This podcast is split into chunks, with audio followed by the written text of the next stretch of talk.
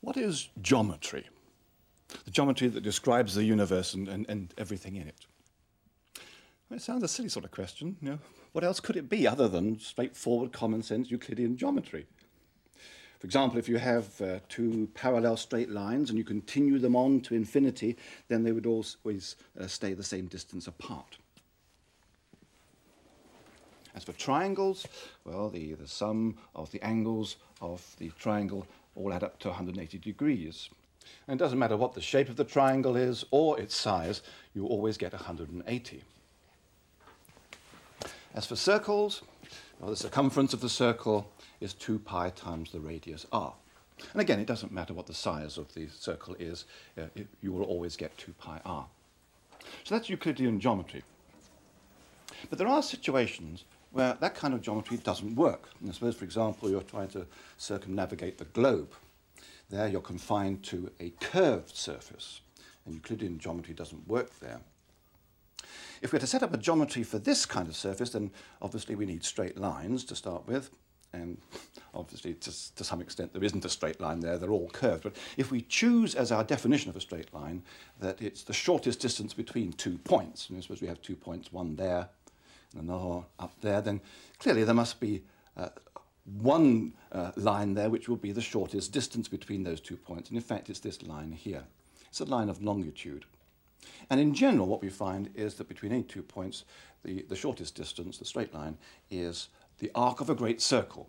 A great circle being one that lies in a plane that passes through the, the center of the sphere. So all these lines of longitude are technically straight lines, and so also is the equator. So we've got our straight lines then. Uh, how about uh, parallel straight lines? Well, yes, we can take any pair of lines of longitude, let's take that one and that one, as they cross the equator, because we know that that angle there is 90 degrees, and so is that one there. So these two lines are parallel. So let's now extend those to infinity, or at least as far as we can get on this surface. And obviously what happens is that those two lines, they don't stay the same distance apart as they did before, they actually converge and intersect there at the pole. So that's the first big difference between geometry on a sphere and geometry that is flat. How about the, the, the triangle? Well, I've uh, drawn a triangle on here. We need three straight lines. So I've chosen two lines of longitude, this one and that one. And for the third side, I've chosen the equator. Right, now looking at the angles of that, that triangle, uh, clearly this is 90 degrees, we've said that before, and so is that. So add those two together and that gives us 180. But you know, we've, we've still got to add in that angle there. So whatever that might be, it's obviously going to end up more than 180 degrees, the sum of the angles of that triangle. In fact, that is true not only of this triangle, but of, of any triangle that we draw there. It always comes out to be more than 180 degrees. All right, if you have a, a very tiny triangle, an absolutely sort of tinsy-wincy little triangle such that it, it covers an area which uh, is more or less flat, then the, the sum will come out to be roughly 180 degrees. But it will still, strictly speaking, be a little bit more. Right, thirdly, what about a circle? Well, let me draw a circle on here, and to make things simple, let's me just draw it to be the same radius as, as we had here. So we'll take the pole as being the center of the circle, and I swing this round, and lo and behold, the circle happens to be the equator, right? So the equator is the circle of radius r that we had before. So now let's just compare the circumference of the flat circle of radius r with the one on this surface. Well, as you see, there's no comparison at all. Um, the circumference of the equator is, is obviously much smaller than we've got here. And of course it has to be when you come to think about it because you know, this, this radius is, is curved. And that's what one finds with uh, all circles that we draw on this surface, that the, uh, the circumference comes out to be less than 2 pi r, because remember, this is uh, what is 2 pi r. So that is what we call spherical geometry. And as you see, it's very different from flat Euclidean geometry. But even that doesn't exhaust the possibilities. Suppose, for example, we had uh, a surface like this, uh, the kind that uh, a horse flea perhaps would have to learn how to negotiate. Uh, a saddle shape, or as we sometimes call it, a hyperbolic shape. Well, again, the first thing we have to do is to identify straight lines. And again, we use the convention that it's the shortest distance between two points, so that gives us some straight lines. How about parallel straight lines? Well, there are a couple down here. That one and that one. They're, they, they are parallel. And if we follow that through, well, you see that, uh, again, they, they don't stay the same distance, and neither do they intersect with each other as they did on the sphere. They, they, they, they diverge. So that's a, a big difference from, from the sphere. Triangles, yes, I've got a triangle over there, and as you can probably judge um, without measuring it, that the, the sum of the angles of that triangle are going to turn out to be less than 180 degrees. All right, now you might think uh, I'm cheating a bit because you might think, well, he's only, actually only got one decent straight line there. The other two are curved, and he's deliberately curved them in order to make the, the sum come out less than 180 degrees. But actually, that's just a, a trick of the perspective. If I swing things round a bit, you'll find that that straight line begins to look curved, and the line on the left now uh, begins to be the one that looks like a straight line. So what, what I'm saying is that you must be very careful uh, not to, to go by appearances uh, and stick by the convention that these lines are the shortest distance between two points. And so, okay, with that triangle and any other triangle that I draw on here, the sum comes out to be less than 180 degrees, whereas on the sphere it was more than 180. Finally, how about a circle? Well, let me again draw a circle on our curved surface with the same radius as we had uh, originally, and we'll take the, the point here in the middle as being our central point, and as you see, I've already drawn that circle in there. This is the circle.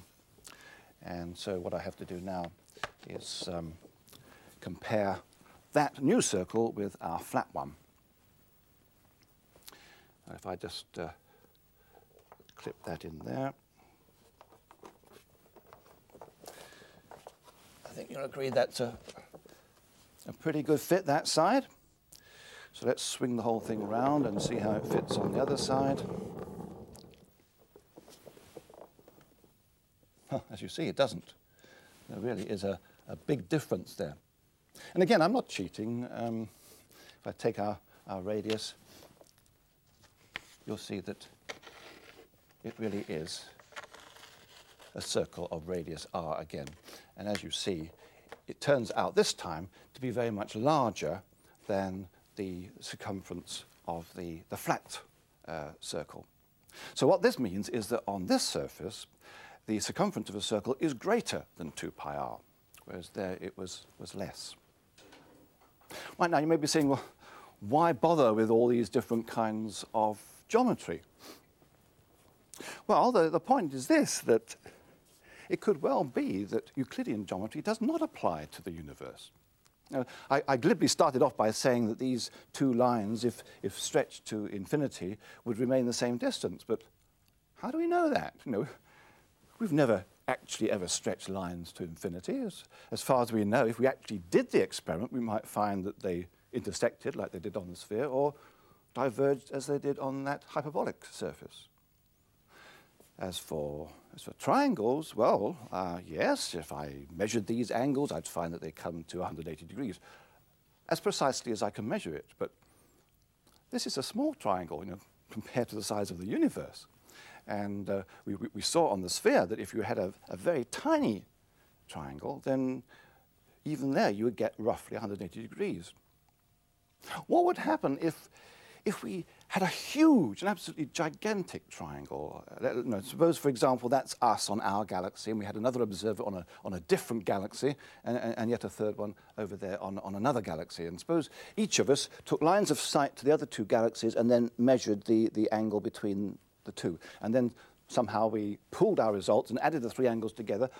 What would what would we get? Would, would it be 180 or would it be something uh, somewhat larger as we got on the sphere or smaller as on the saddle? We don't know. We, we haven't done it. And as for the, the circle, okay, it, it's roughly as close as one can say 2 pi r. But again, if we had an absolutely huge uh, circle, what would we get then? We don't know. In fact, we do not know what the geometry of the universe is. It's one of the big problems of cosmology. Well, fortunately, we don't have to go out there and measure these huge triangles and circles. We can adopt a, a, different tack. Instead, we can go for that feature of the universe which determines what the geometry shall be. And that's the density, the density of, of matter and energy.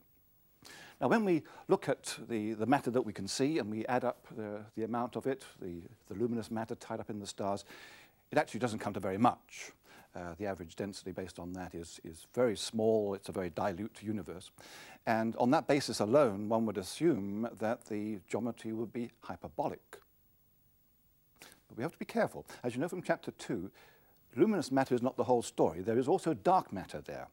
We, we can't see it directly, but there are indications of it, and those indications show that there's a lot of it. In fact, more of it than the luminous matter. And who knows? It could be that there's so much dark matter there that it actually tips the scale over so that the geometry becomes one of those other two. We simply do not know what the geometry is. But there's one thing we do know, and that is that this universe is expanding. And so whatever the geometry will be, it'll be an expanding geometry. Either spherical expanding geometry, or it could be flat expanding geometry, or it could be hyperbolic expanding geometry.